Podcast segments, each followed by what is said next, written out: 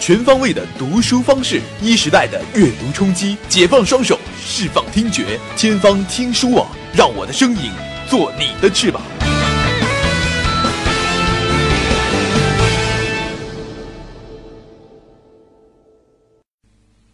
万能博士。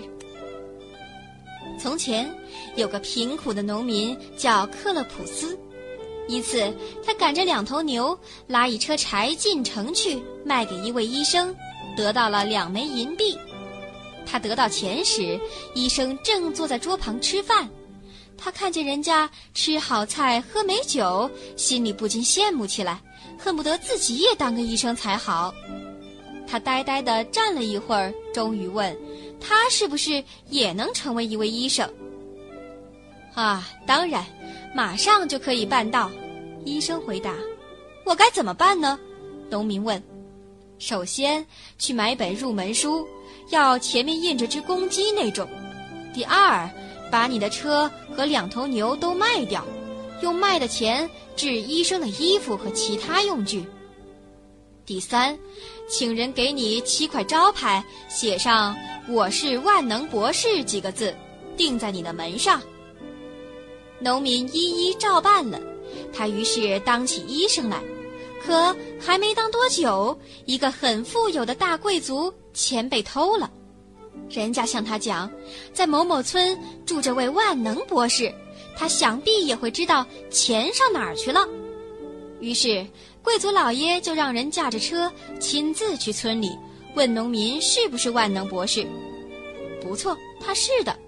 这样，人家就要请他去寻找那些被盗的钱。可以，可以，只是他的妻子格莱特得跟着一块儿去。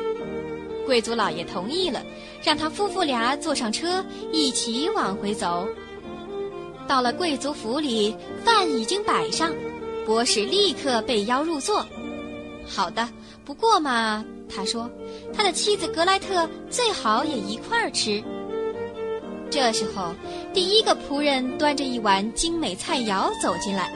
农民撞一撞他的老婆，说：“克莱特，他是第一个。”意思是这仆人第一个来上菜。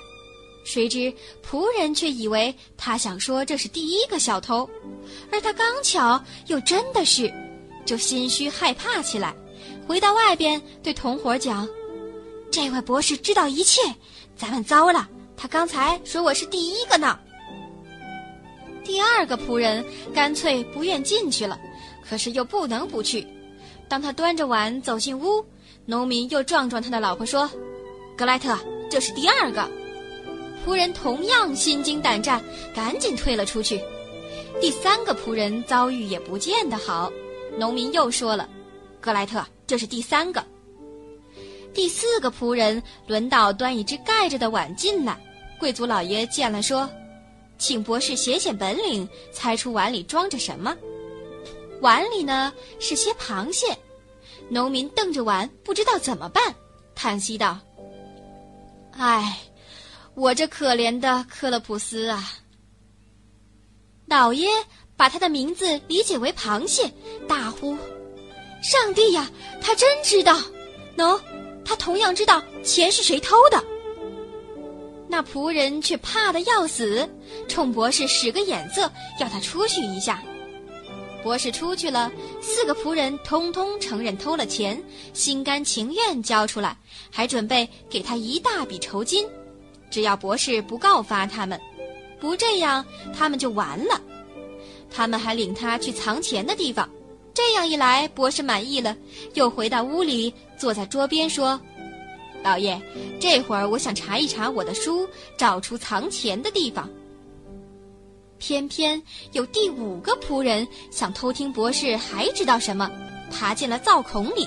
博士呢，坐在那儿打开他那入门书，翻过来又翻过去，想找那只公鸡，可他老找不着，便说：“你是在里面，非叫你出来不可。”藏在灶里的仆人一听，以为是说他，吓得赶快跳出来，大喊：“这人什么全知道！”接着，万能博士给贵族指出藏钱的地方，却没讲偷钱的是什么人。